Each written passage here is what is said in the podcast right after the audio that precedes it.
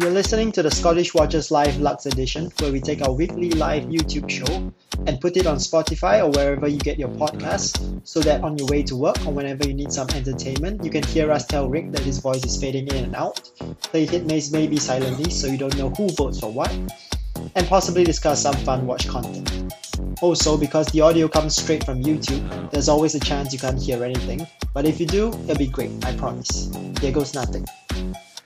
Welcome, welcome, welcome to Scottish Watches Live. You should, if the technology has all worked for a change, now be seeing all the beautiful people of Team Scottish Watches, plus one other beautiful person who, uh, after this week's podcast, is actually going to remain on mute for the entire episode. Because all I've got is abuse this week for interrupting our guest, RT Custer. Apparently, you've achieved what many believed wasn't achievable. But there we go. Anyway, we'll get to RT in a wee second. We will begin with our usual uh, checks of who you are and where you are and what you're wearing. According to my screen, first up is Dave. Floatlight, where are you and what are you wearing? I am just outside Glasgow and I am wearing a vintage Credor. Ooh, very nice. Not seen that one for a while. Mm-hmm. Uh, and then next up is Sean. Hi, everybody. I'm Sean. I'm from Washington, D.C., and today I'm wearing the Speedy Pro. Cool. And then Philologus. Hi guys, I'm from Singapore. Uh, today I'm wearing the five digit sub. Uh, this one that I borrowed from my dad. Good. And then Derek. Um, Derek in Brooklyn, New York, and also wearing a Speedmaster Professional today. Oh, two Speedies. D- Dave Will did that he chose a, uh, a, a Credor and Two seconds. then like goes off, selects one of 17. Uh, Ralph, what are you and where are you and what are you wearing? Hi, I'm Ralph and I'm in Dubai and I'm wearing today the Seiko 64 Mass reissue. Yeah, it's a nice watch. That seems to have taken a lot of people uh, by surprise. That watch as to how much they've they've liked it. So no, that's Yep. interesting to see you wearing it. Then I I don't know if uh, she is wearing her new beloved, but next up is Sam. I'm Sam. I'm in Colorado, and today I'm wearing Grand Seiko Blue Snowflake. That is shared with my boyfriend. I can't say it's all mine, but it's shared with my boyfriend. So is that one of the US special releases? The Blue Snowflake. It's not one of those seasonal ones. It's a, it's in the seasonal one. It is a seasonal one, right? Okay. Mhm. I don't know enough about the subject. You know, I don't know what I'm doing a watch podcast for. And then finally, but by no means the least, we have RT, who is almost certainly wearing a Speedmaster as well. RT, where are you and what are you wearing? Uh, RT from Vortic Watches, um, Fort Collins, Colorado, and I'm wearing our military edition. Very good, very good. And what what was that before it was your military edition? Um, it was a Hamilton pocket watch, originally made for the U.S. Army Air Corps during World War II. How appropriate. So, as folk will know who've listened to the podcast this week, RT has been involved with Vortic Watches. It's his business. Him and his partner set it up. And they successfully won their case this week against the might of the Swatch Group, uh, Hamilton uh, in particular, uh, who had strongly objected to what they had done uh, with uh, old pocket watches uh, of yesteryear. So I thought what we'd do is I would just, before we get stuck in, I would just share this screen. And what we would do is we would go through uh, all the coverage. So uh, we'll just go to Hodinkee and I've just put Vortic watches in and wow, they're not reporting on it. How, how peculiar. So I thought, well, a blog to watch surely must be reporting this news story. It appears it appears not. Surely journalists such as are found at Watch Pro would be good enough to report on uh, a brand like Vortic uh, winning a case that has been, you know, well known in the watch community, but apparently not. It would seem that largely the watch media has been quite silent in terms of what's been happening uh, with yourselves, RT. What kind of reaction have you got from uh, those bigger organizations and then the likes of us as podcasters and YouTubers to what's been going on? Well, overall, um, extremely positive. I mean, everybody's excited for the little guy winning, right? Uh, David and Goliath kind of story. Um, a lot of reactions from our customers. Um, everybody I know that that has followed us for the last five years through the the legal battle has been, you know, stoked to say the least. Um, and I've gotten private messages from from some you know bloggers, and obviously you guys had me on, and thank you for that. I can't stop thanking you for that.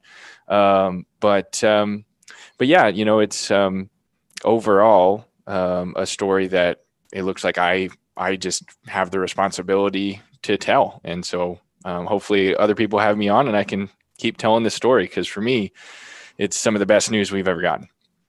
Exactly. Well, we'll give you another opportunity to tell it for posterity on YouTube. So, give us a feeling. What was it like when? I think it was last Friday. Did it arrive Yep. by fax or a phone call or a letter? Was it your solicitor, lawyer that called you? How did you find out?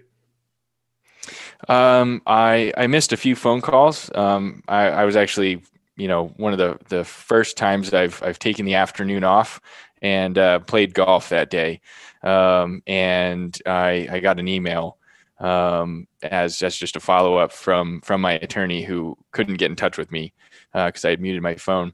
And um, and yeah, I mean the I think the subject line was um, you know champagne is in order and so we we promptly stopped playing golf and started to drink because you know i think that's that's natural when you when you win something this monumental Good stuff. So, everybody else who's in the chat, you've obviously all followed this uh, as well this week. What are your thoughts on what's been going on? Who would like to kick us off? Should we go to the league legal? Should we go to Sean?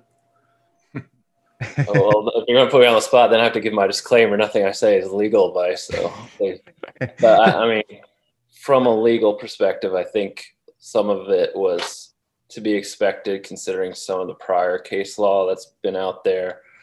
But you never know how these things are going to go. To me, the most interesting thing was that Hamilton's case was based on what seemed to be a Canadian brand manager's email, which is interesting because for a trademark, you're usually dealing with like US confusion. So the fact that even their evidence was Canadian based was interesting. Also, to the fact that they didn't seem to have the proper foundation to even insert that evidence into record was interesting from Hamilton. But you know, it's still within the appeals period, so hopefully, keep your fingers crossed. We'll wait and see. And what do you think? I mean, Dave, you are a big buyer of items of luxury from the brand that own Hamilton, some of the other watches. What do you think something like this actually does to a brand, or in the grand scheme of things, the big boys is just what they do? It doesn't really make a great deal of difference. Uh, to be fair, you know, it, it doesn't really matter whether it's watches or whatever it may be. Um, big corporate plays legal games all the time, and some of them hit the news, and most of them don't, frankly, because they will argue over they'll, they'll argue over like the dust in the bottom of someone's shoe if they think that it will get them either a financial recompense or something else. That's just the nature of the corporate landscape now. It's just sad that most of the time it's usually between themselves, and it's just a transfer of monies between corporates. Um, but occasionally, when they get after the small guy or somebody else, that's when it can be a little bit David and Goliath, and they're the ones that tend to hit the news. Um, but they're sometimes the ones where they they sometimes don't think before they do it. I think they just they just play the game and they don't necessarily think of the consequences or how it will be reported to them. When a corporate goes after another corporate, I don't think anyone really cares particularly much. It's when they choose a fight that's maybe not a fair fight that folk get a bit more upset about it. Yes, there's very much the David and Goliath element to to what. Yeah. Yeah, but also considering the the media coverage that we were talking about, I think your average consumer probably won't even hear about this. It seems like. Right. Probably, probably into the necessary. It, it sounds bad, but probably most of them don't care either. You know, it's um, it's only people who are maybe directly involved in the industry or in the hobby itself that maybe might get a bit more interested in it. But your average Joe that buys a watch probably doesn't care one way or t'other. As long as they can buy what they want when they want, that's all they really care about. Yeah. Right. And this, this case was interesting because it went all the way through trial. Most of these things, like most cases, 98% of cases are going to settle before trial. So this was one of those few times where we actually had a verdict, which makes it interesting, but still Mhm. most people don't know about it. They're not going to care. It's just one of those facts of life. What not a- that Yeah. interesting. Pro- pro- prob- probably more interesting, you know, but a lot of interest maybe from legal circles because, as you say, it's not often these actually get to this, you know, end end game stage. You know, more more often than not, it's the threat of court action and somebody pays someone else and off they go, and everyone's happy. But there's no real um, specific conclusion or legal conclusion can come out of it. Whereas this, this, as you say, got that far, which is unusual in itself. Yeah. Now, What is- were, were these were these were these Swatch was the Swatch legal team involved, or was this the Hamilton legal team? Uh, it went it went as high as the chief anti-counterfeiting officer of the Swatch Group. Of the Swatch. So- okay, Swatch group. All right. Yep. So well, I then mean, it's, the- then it's- yeah, I think it's, Ha- a, it's a Hamilton case of- did most of it, but Swatch was, you know, the people I I talked to.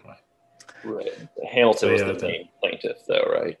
Yes. So then it's what what Dave said. Basically, a company with a big lawyers on retainer saying like, okay, let's do it. Right, we're paying for them anyway. It's interesting that rather more of the watch media reported Rolex beating their small company in La California than have reported the uh, big boys being beaten by the small fry. So, Right. But Rolex, once again, that was a settlement. So there wasn't actually like a beating. They agreed to terms on their own. And like uh, for uh, like Hamilton Swatch Group in general, like if you are- own a trademark, you have to enforce it because if they let everything Yeah. go, it looks bad for them. If someone does start coming around and infringing their marks, Yeah. the other party can now say, "Well, you're not enforcing against this guy or that guy, so why pick on me?" So there's a sense where they do have to step up and kind of send those cease and desist letters, and maybe they didn't think everything through about which ones to take to court, which ones not to. But I mean, every organization has to protect their intellectual property and portfolio too. That's most of the brand's value actually nowadays. Yeah. How did By the they? way- Um. Sorry, go on, Sam. Okay. Or if you want to overtalk me, it's fine. Um, I was gonna ask, did um, how did they present you this this whole trial? Like, do they mail you a letter? Do they contact you directly? What what happened? Yeah, we got a cease and desist letter uh, in May of 2015 um, after we we put an advertisement in Watch Time magazine that featured uh, what we call the Lancaster, a, a Hamilton pocket watch that we turned into a wristwatch. Um, that's what kind of set things off. And when we got the cease and desist, um, to be honest, I thought it was you know a misunderstanding because in my mind, I was advertising for them. You know, I was preserving Hamilton history and turning into wristwatches and all that stuff. And Yeah. and I was it was myself, my business partner, and a designer in an office. We had yet to make a single watch. We hadn't manufactured a single thing yet. So I was just like, where's this coming from?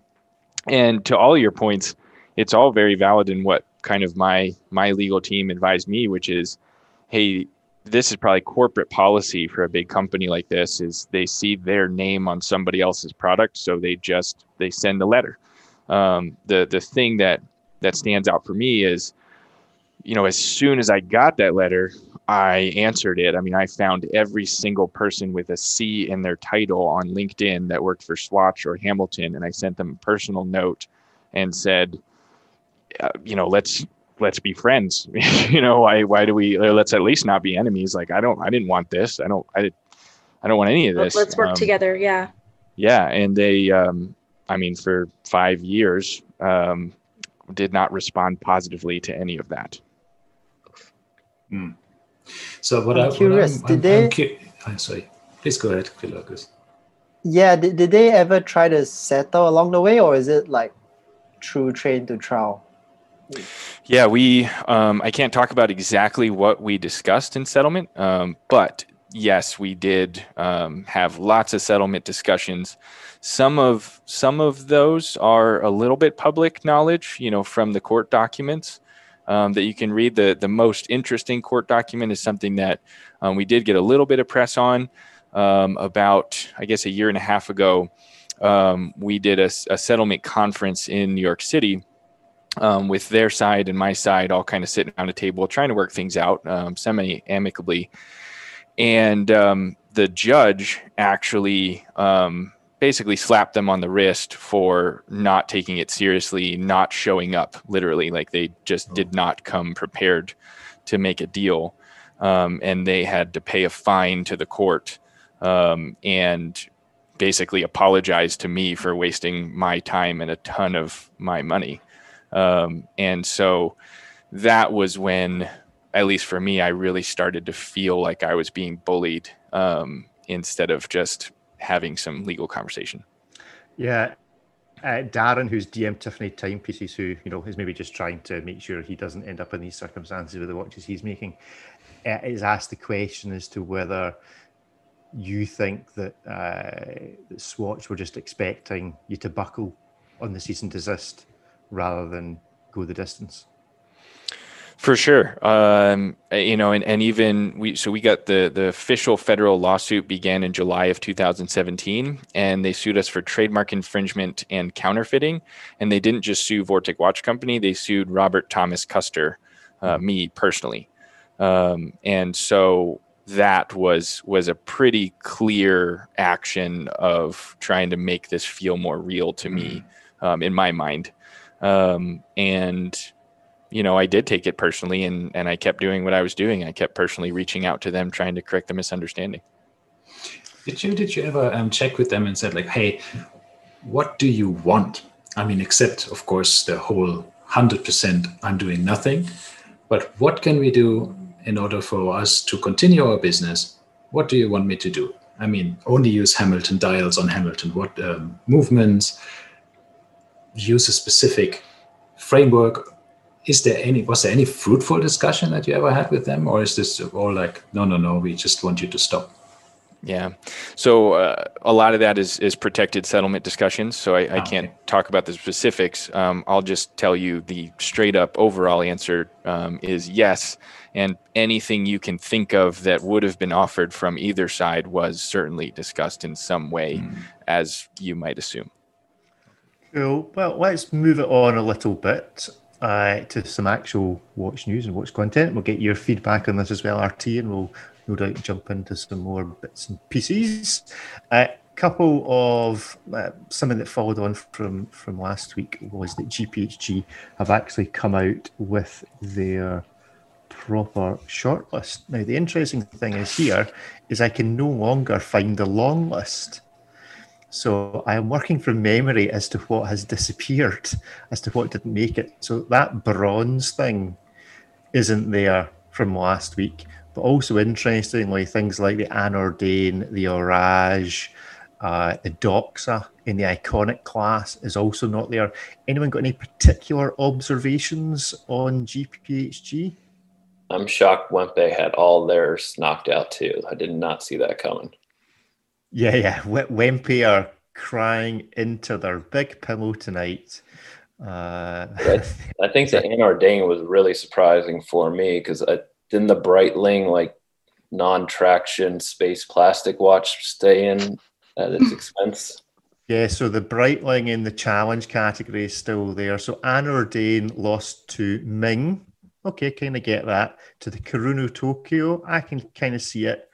Uh, to the Louis Erard, which is the Alan Silberstein. Yep. I'm not sure that the Alan Silberstein is a design pattern. You've got one, Dave. Is any more significant than what Anordain were doing? You know, I mean, they're entirely different, but it's not a it's not a high quality watch behind the scene. It is all about its design and what it looks like and what it says.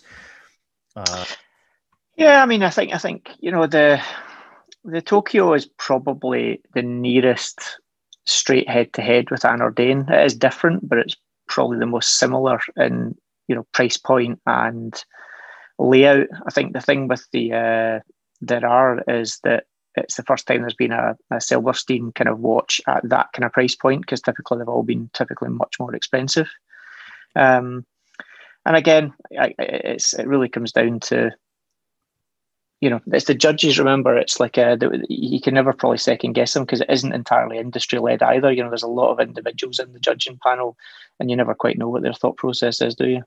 Yeah. So I think it's a shame that the Anordain didn't make. It. I don't think it's entirely surprising. Uh, I mean, that was the. I think that's the first time they've ever got on the the list. Full stop. And you know, there's a lot of brands don't make it through the first time they get presented. So I think, I think if they just keep presenting, they'll get there. Yeah, I think more for me the disappointment is in the Petite Aiguille where the Orage Tourbillon was sitting, and it's effectively lost out to a skeletonized Bell and Ross, a, a Breitling that's got some rainbow colours on it, and yeah, plain three hander Portuguese. Yeah. I, I tell you, if that Sarpaneva doesn't win that category, I'll be amazed. Yes, Yes, I mean it's all very well saying that or I should have been in there, but I think this is probably the winner. Although I, think, I mean, Trilobe, did they win something last year? I'm trying to remember, I thought they had they or they certainly had a submission last year. There we go. Cool. Any other observations from anyone? I saw Docs in the in the iconic. Uh, Docs Doxa still in the dive watch category, the, along, yeah. along with the UN uh, Doxa knockoff. this is Ricky's yeah, carbon. There. there. you go. There you go. this one. Yeah. You well, it looks a bit like it's made of bright light. Huh? There we have it. And on the iconic, I think, uh, I don't. I, I mean, I still think the winner comes between the Bulgari aluminium chronograph and probably the GP. Uh, yes. I mean, in saying that, in saying that, the Seiko, you'd be surprised. That's pretty iconic as well. Mm. I think uh, it'll be interesting mm. how they vote on that. Yeah. I mean that that's it. That Seiko is more classic than certainly the Bulgari or the GP. Um, it's, it's got a much longer history, and it's really not changed much in its entire time either. And it's never going out of production. The, the others, like the Bulgari, is just a reissue. Let's be honest, it's a watch that was around 20 years ago, disappeared, and it's come back again. Mm-hmm. Whereas that Seiko's been there all the time. That might go against it though. Yeah, yeah. Well, we shall see what happens. We'll keep an eye on that, and we'll be doing a show at some stage in the future, going through them all. So let's talk some actual new watches, and we'll do some hit miss maybes. So first up this week uh, is this the Ball Engineer Hydrocarbon NEDU. Now, RT, we discussed in the podcast about ball watches, and you shared uh, some thoughts just about how good they were historically. You want to repeat yourself for the purposes of, of this particular show and then tell us what you think of this. Absolutely. Yeah. So, um, you all probably know Ball was one of what we call the great American watch companies. They made pocket watches in America starting in the late 1800s. Um, and it's one of, you know, a great example of a, a, you know, relaunch of, of the brand. And in my opinion, of all the brands that have been relaunched, all the great American brands, Ball is doing everything right. I think they're using all the right, you know, heritage and design cues from uh, the original ball watch company from Cleveland, Ohio. And I think, um, you know, Webb C. Ball, who founded Ball Watch Company uh, back in the day, I, I, you know, I think he was one of the best marketers in the history of American watches. Um, you know, the official railroad standard. Um, a lot of people say on the ball comes from him. I don't know, but um, you know, I think I think he would not be rolling in his grave if he saw some of these things. I think he would he would see it as a a really excellently done progression of the brand. Mm-hmm. Anybody own a ball watch? I have one. Any of the rest of you gang have any? Yep. These guys. What have you got, Dave? Uh, yes. Mm, it's uh. yeah, it's an engineer. It's an engineer. It's an engineer. I, I mean, I really like these. They are quite it's panorized, but I do really like the the class crown guards. Uh, the crown guards that these have. This particular one has a few unique designs about it in terms of helium release, etc., etc., and obviously all the the luminous tubes that ball watches are known for. Hmm. Anybody else have any experience? Nope. Silence. That's a no. That's a no. Then. Oh, that's a no. I have, I have to say, I think these are incredible watches for the price and would certainly encourage anyone to go and have a look at them. So this is the first one up. Uh, I think this sounds like a distinct maybe to everybody because not a lot of people know about it. But uh, give us your thoughts, hit miss maybe, on this ball watch. And the answer is uh, maybes. Oh, a hit from, yeah, it's a, it's a distinct maybe from everybody. Well, I suspect the next one will engender a bit more uh, opinion. And this is something new from AP. And again, goes back to this fact that every time you something, they call it a concept surely once it's released, it's actually no longer a concept.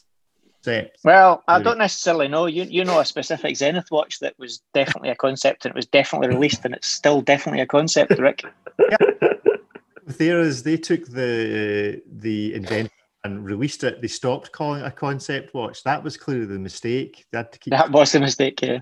Concept watch. This is the AP. This is from Hodinkee. This is the AP Royal Concept Flying Tourbillon GMT.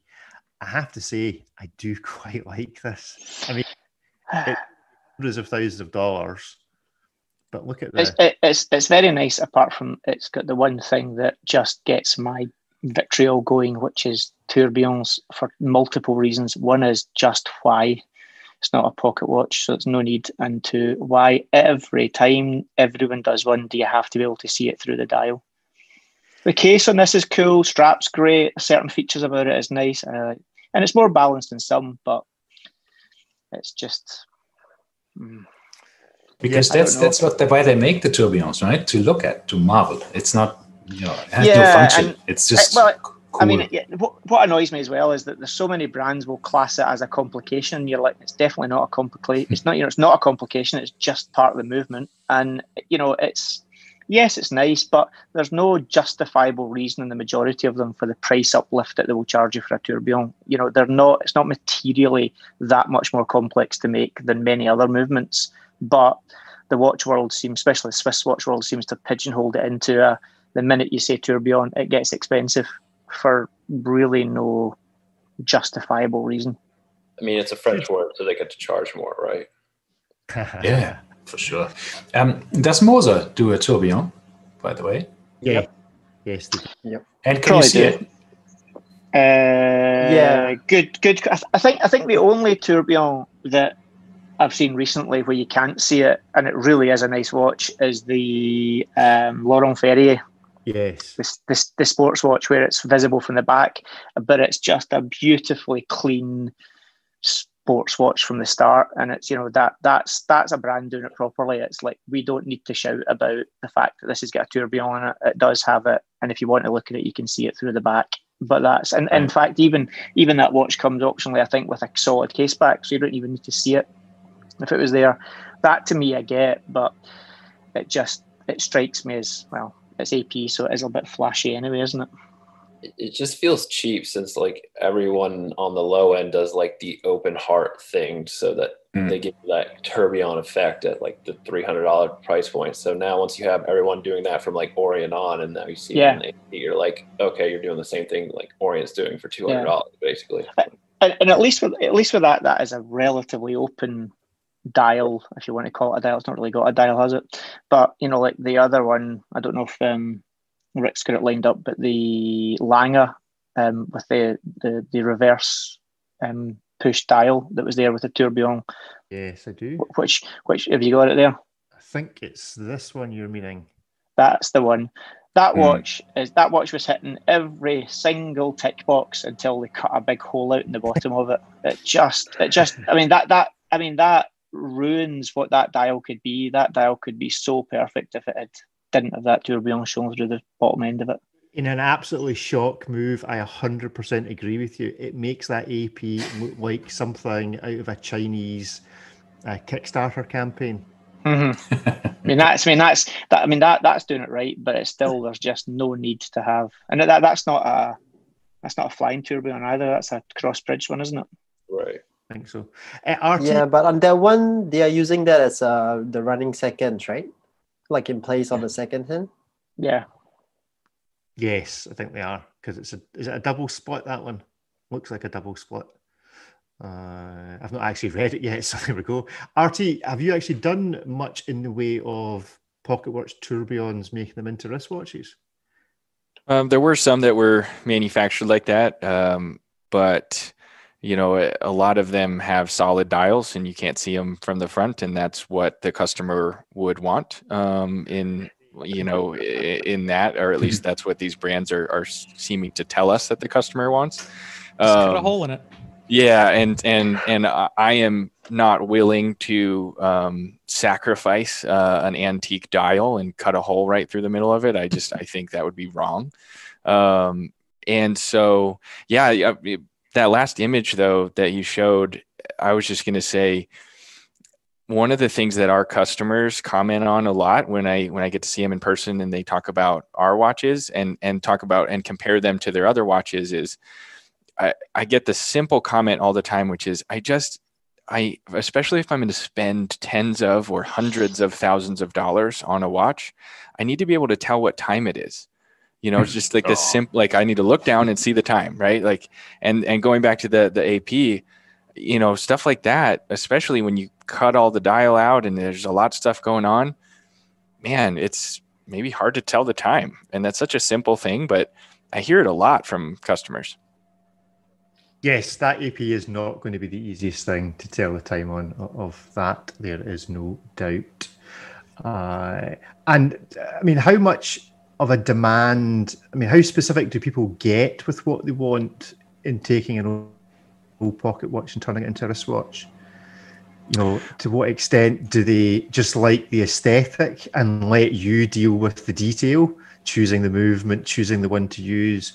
Uh, and, and to what extent do people actually come up with a very fixed idea of what they're after?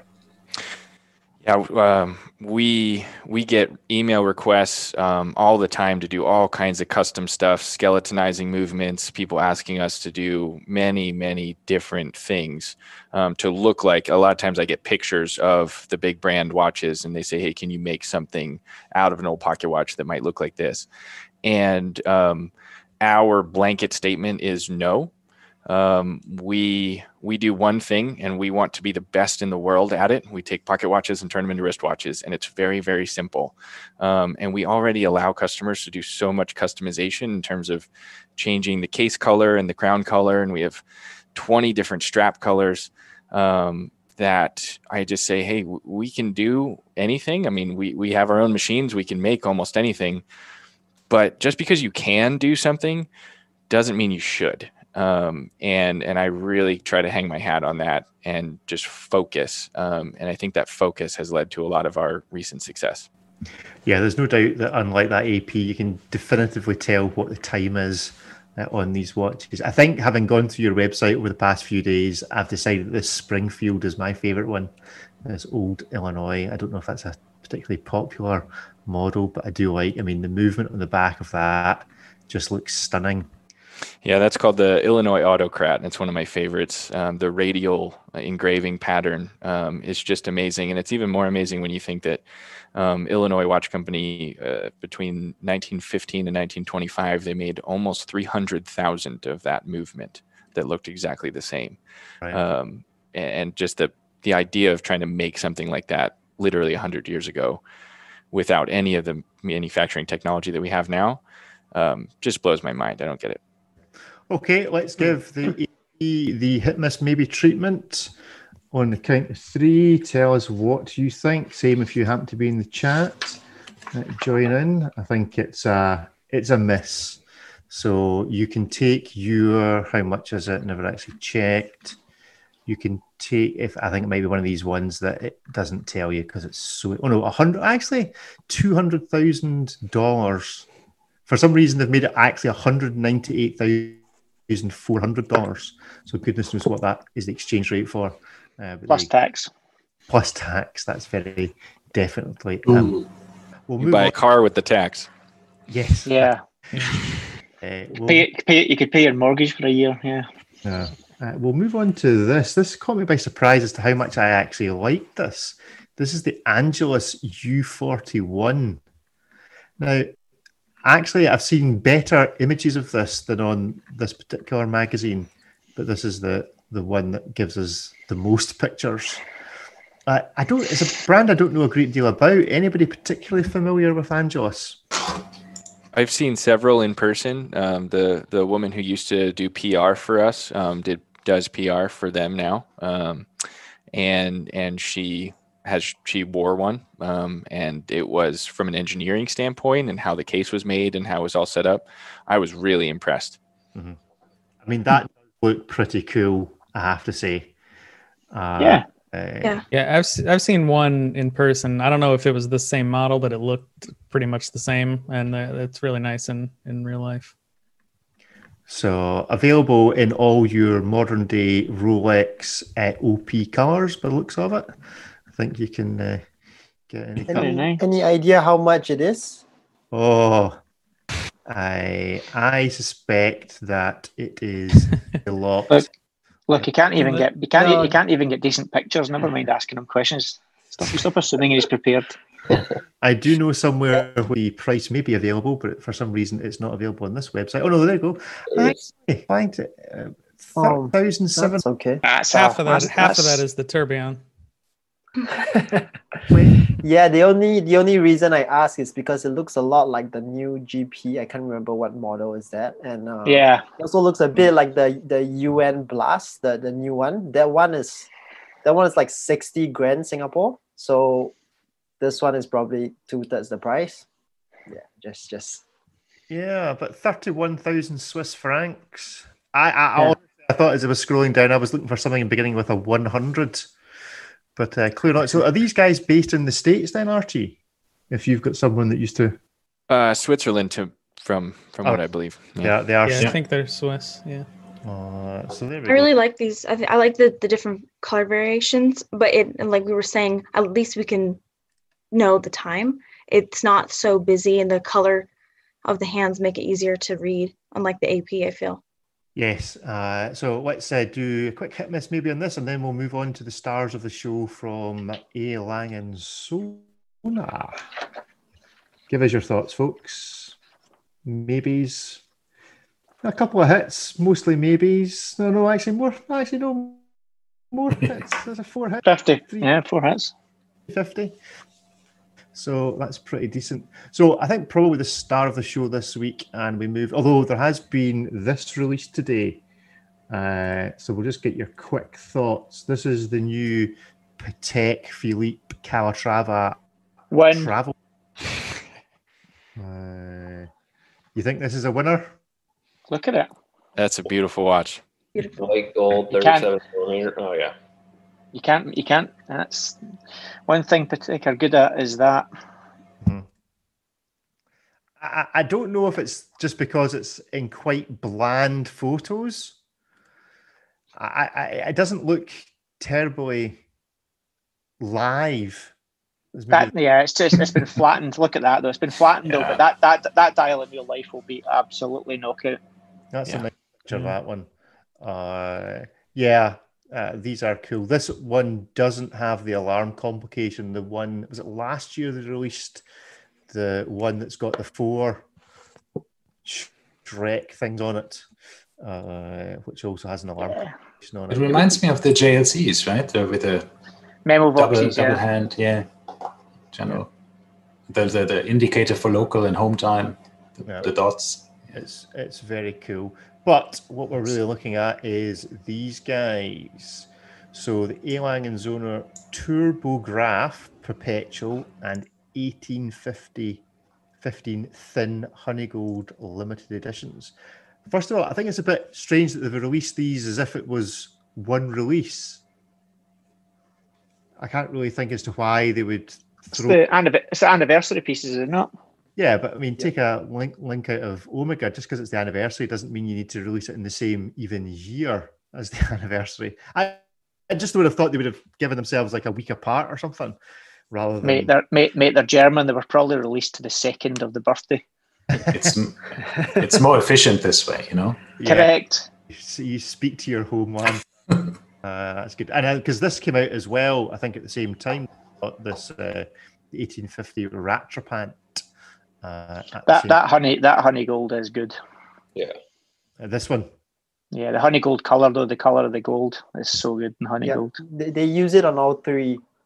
It's supposedly more scratch resistant than the, the usual 18K, though though nobody knows how they do it. Mhm. I mean, Not that- something you want to test, probably. That's that's Yeah. it's not terrible. Do you notice a difference in the quality? I mean, obviously, a lot of these pocket watches, when they come to you, are presumably just movements as a cased up with the gold that they were originally in. How many pocket watches do you actually get in that are still full pocket watches for conversion? And do you notice a difference in the kind of way they're built, longevity, thickness of gold, gold leaf, whatever they use, versus what you see nowadays? Yeah, so um, most of the time when we get a full pocket watch which with its original gold case, it's it's from somebody's you know heirloom piece. It's a, a their grandfather's or grandmother's pocket watch, um, and you can always tell the quality of of the the pocket watch by the case itself. I mean, if it was a high quality movement, then they most likely put it in a solid gold case. It just all kind of went together. The interesting thing though is that back in the day when you ordered these, you ordered them from like a Sears catalog. So you could purchase a movement and then upgrade the case to be, you know, silver, gold, or just downgrade the case to, you know, nickel or gold filled or something like that. Uh, to answer your question though, um, we it's kind of what I said. We we haven't tested it because we don't want to find out how scratchable they are, especially because it's somebody's grandpa's pocket watch. You know, I'm not going to drop test it. Um, I I have used a lot of them for logistics. You know, um, just shipping back and forth, and the gold filled models that were actually way cheaper back then. The it's just a really heavy gold plating, but it holds up really well. And I think the general answer to your question is we don't make things today to the same quality as people made them 100 years ago and that's a generality but i think it is fairly uh, accurate in general I think the only thing that, uh, as I observe this particularly Lange and Söhne, is these screws seem rather unimaginative. uh, that's a bit odd, is it not? They cannot use something that was maybe of a similar color rather than just what appears to be six big stainless steel uh, screws. But there we go. But I mean, the movement does look absolutely wonderful. Yeah pretty distracted by that movement so i didn't even notice until you pointed them out Mhm. No, it's Yeah, it's not it's not it's not terrible. So, what would be your choice? So, Dave, you don't like the tourbillon. It's anybody's favourite, the much more simple three hander.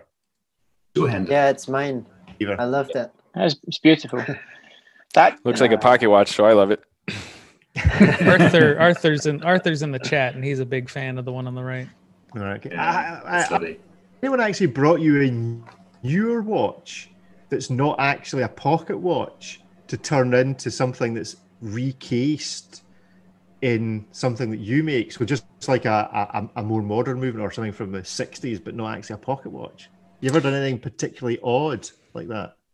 Uh, we we traditionally say no to a lot of those projects. We have done that one that was really cool. Um, one gentleman got a a pocket watch from the USSR back in, I believe it was the 1980 Olympics, and somebody correct me if I'm wrong. That the America didn't go, um, and he was a boxer and uh, an American boxer, and he was supposed to box in the Olympics. And the USSR sent him a pocket watch um, as almost like a consolation. Sorry, we couldn't, you know, beat each other up, kind of thing. um, and and so we turned that into a wristwatch for him. As I mean, obviously something like that was extremely special. Um, and we have pictures of that on our website somewhere. I can find it for you. Cool, cool. Yeah, no, the the two hander, uh, this two hander eye is very nice. It's not the one I would choose, but it is it is very nice. So between the three, then uh, you've got the choice of either three of them. Dave, which one are you going for? I assume you're going for this one. probably. Yeah, so that's the eighteen fifteen Rattrapante Honey Gold. Yeah, I'll take Sean, that one which- too. That's pretty too. classic. That that's pretty classic to be honest. Yeah, I like that one better, Yeah. even than the one that looks like a pocket watch. That one's just beautiful. Mm-hmm.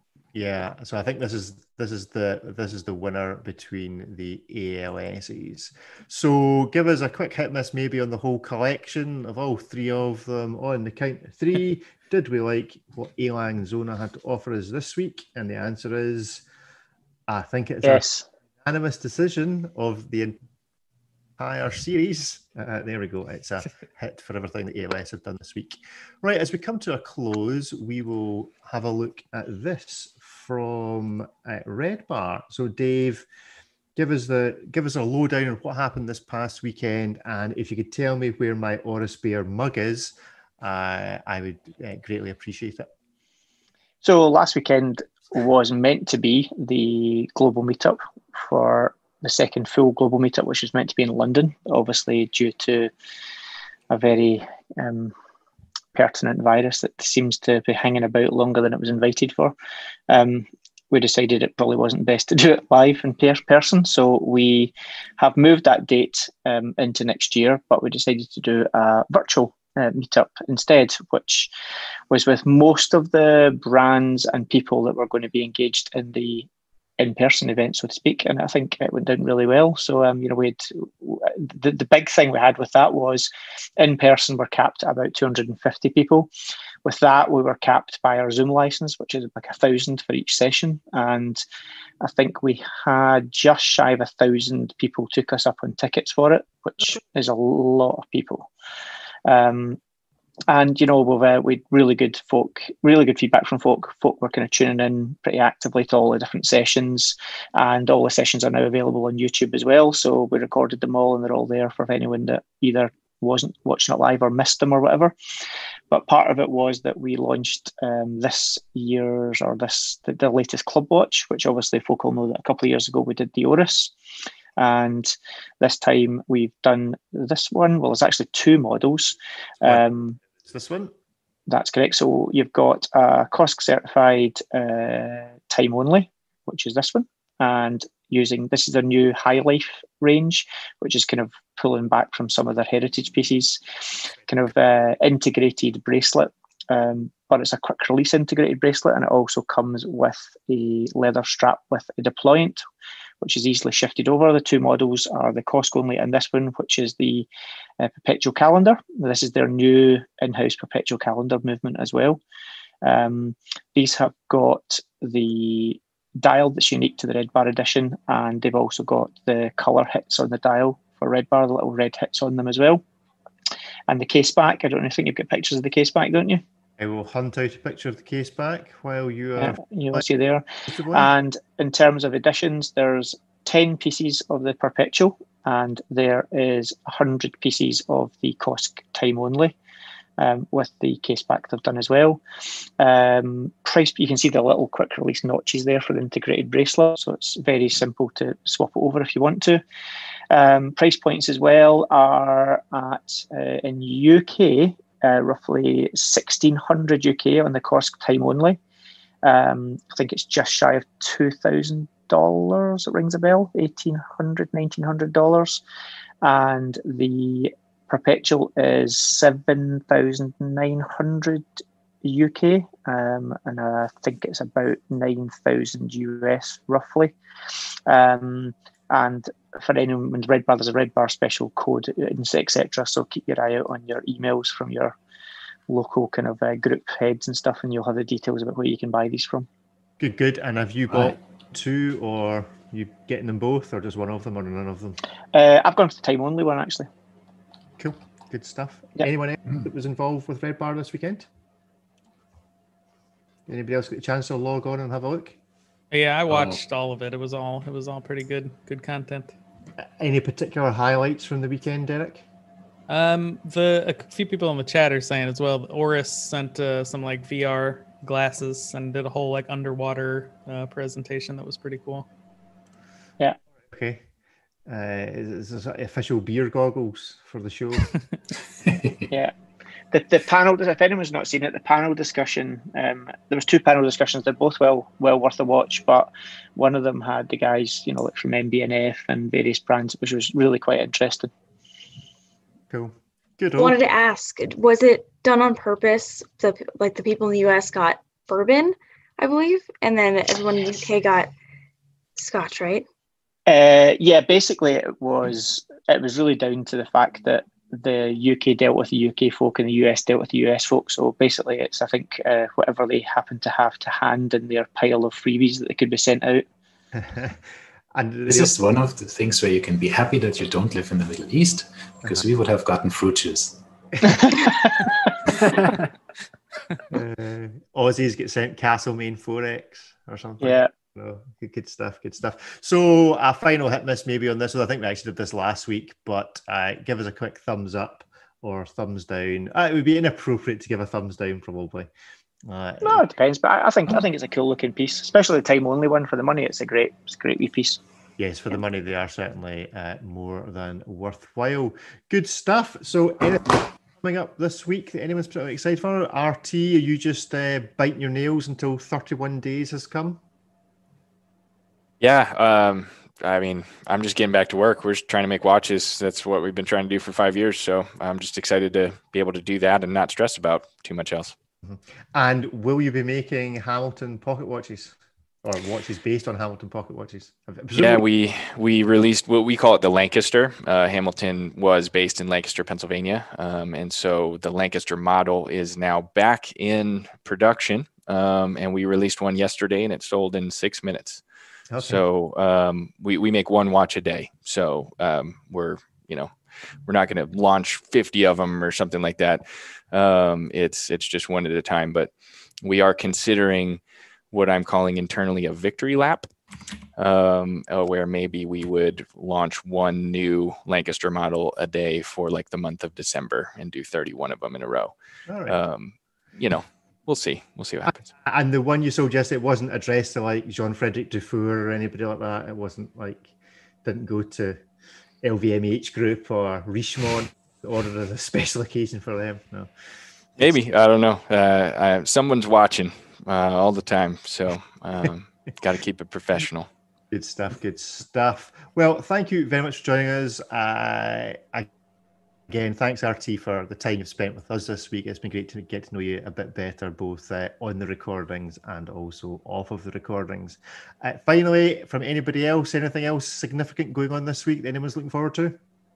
Are you all just living boring, dull lockdown lives? Oh, Bamford. Well, yeah. I'm looking for the Bamford. oh Bamford, yes. So, Hmm. yeah. It's good. how many Bamfords have now been bought within this group? I think there's at least three, if not four. Gigi's not. So Ralph's got one, Dave's got one. Derek, were you buying one? Potentially. He's technically The, the, the, the, the, the answer is he is. yeah, all right, okay. Got in your I don't cup. want to. I don't want to divulge sources. I think G, but uh, there we go. So yeah, check out the Bamford limited Hmm. edition along with. Is it actually a limited edition, Dave, or is it just that it's Yep. Two, 2,000 pieces. two thousand? Ah, 2,000 okay. 2,000 pieces, yeah. Right, cool. So It was like actually- they're all it's- gone already. Oh no, they, they are gone, gone. Yeah, yeah, yeah. The um, they were split between.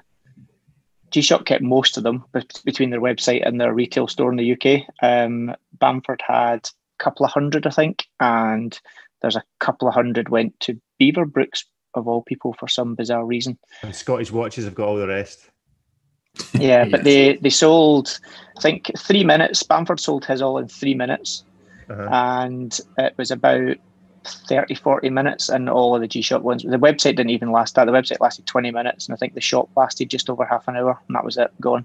Oh well, I suppose that counts as a successful. Wow. Good stuff. Well, you can now check out uh, the audio version of the search for Scottish Watches Live a Lugs edition on your podcaster. You can now download a show. Yes, it is me that's been doing the editing. So, yes, the sound is terrible, awful. the intros, as done by all of the faces you see in front of you, are all very good and very funny. Especially, uh, I should really get Sean to count us out with his best, uh, you know, coming soon to a cinema near you. You said- You'll pay me. In a world where watches tick. the one. Uh, so yeah, so check out. We have some very exciting episodes that we've recorded uh, with the main channel on Scottish Watches, and one of them was even with Dave, uh, and uh, with somebody else who may be called Nick from Fears Watch Company. That'll be coming up soon, and our new mini series is starting soon. Uh, we're not telling you who it is with yet, but uh, keep an eye out for that. But do check out the Scottish Watches Live channel, the main Scottish Watches YouTube channel, which will have a, a, a video Ricky keeps on promising me that Sophie's going to be appearing there uh, soon with one of our watches, but uh, as yet hasn't appeared. But I, I believe he's a, Ricky just he's not here today. He's, he's away. I think the word he uses is entertaining, but uh, some people find him more entertaining than others. But there we go. So, as we like to say in the show, thank you to everybody, and it's goodbye from me and goodbye from all of them. Bye-bye. Bye. Bye-bye. So that's it for this week's Scottish Watches Live. If you want to understand what we're looking at when we chat, tune in every Friday on the Scottish Watches Live YouTube channel at 4 p.m. UK time. Do also check out the main podcast and all the other video content and articles which we have that you'll find by searching Scottish Watches everywhere. So thanks for joining us. I'm Phil Olagus, Walrus Watch on Instagram. Till next time, take care.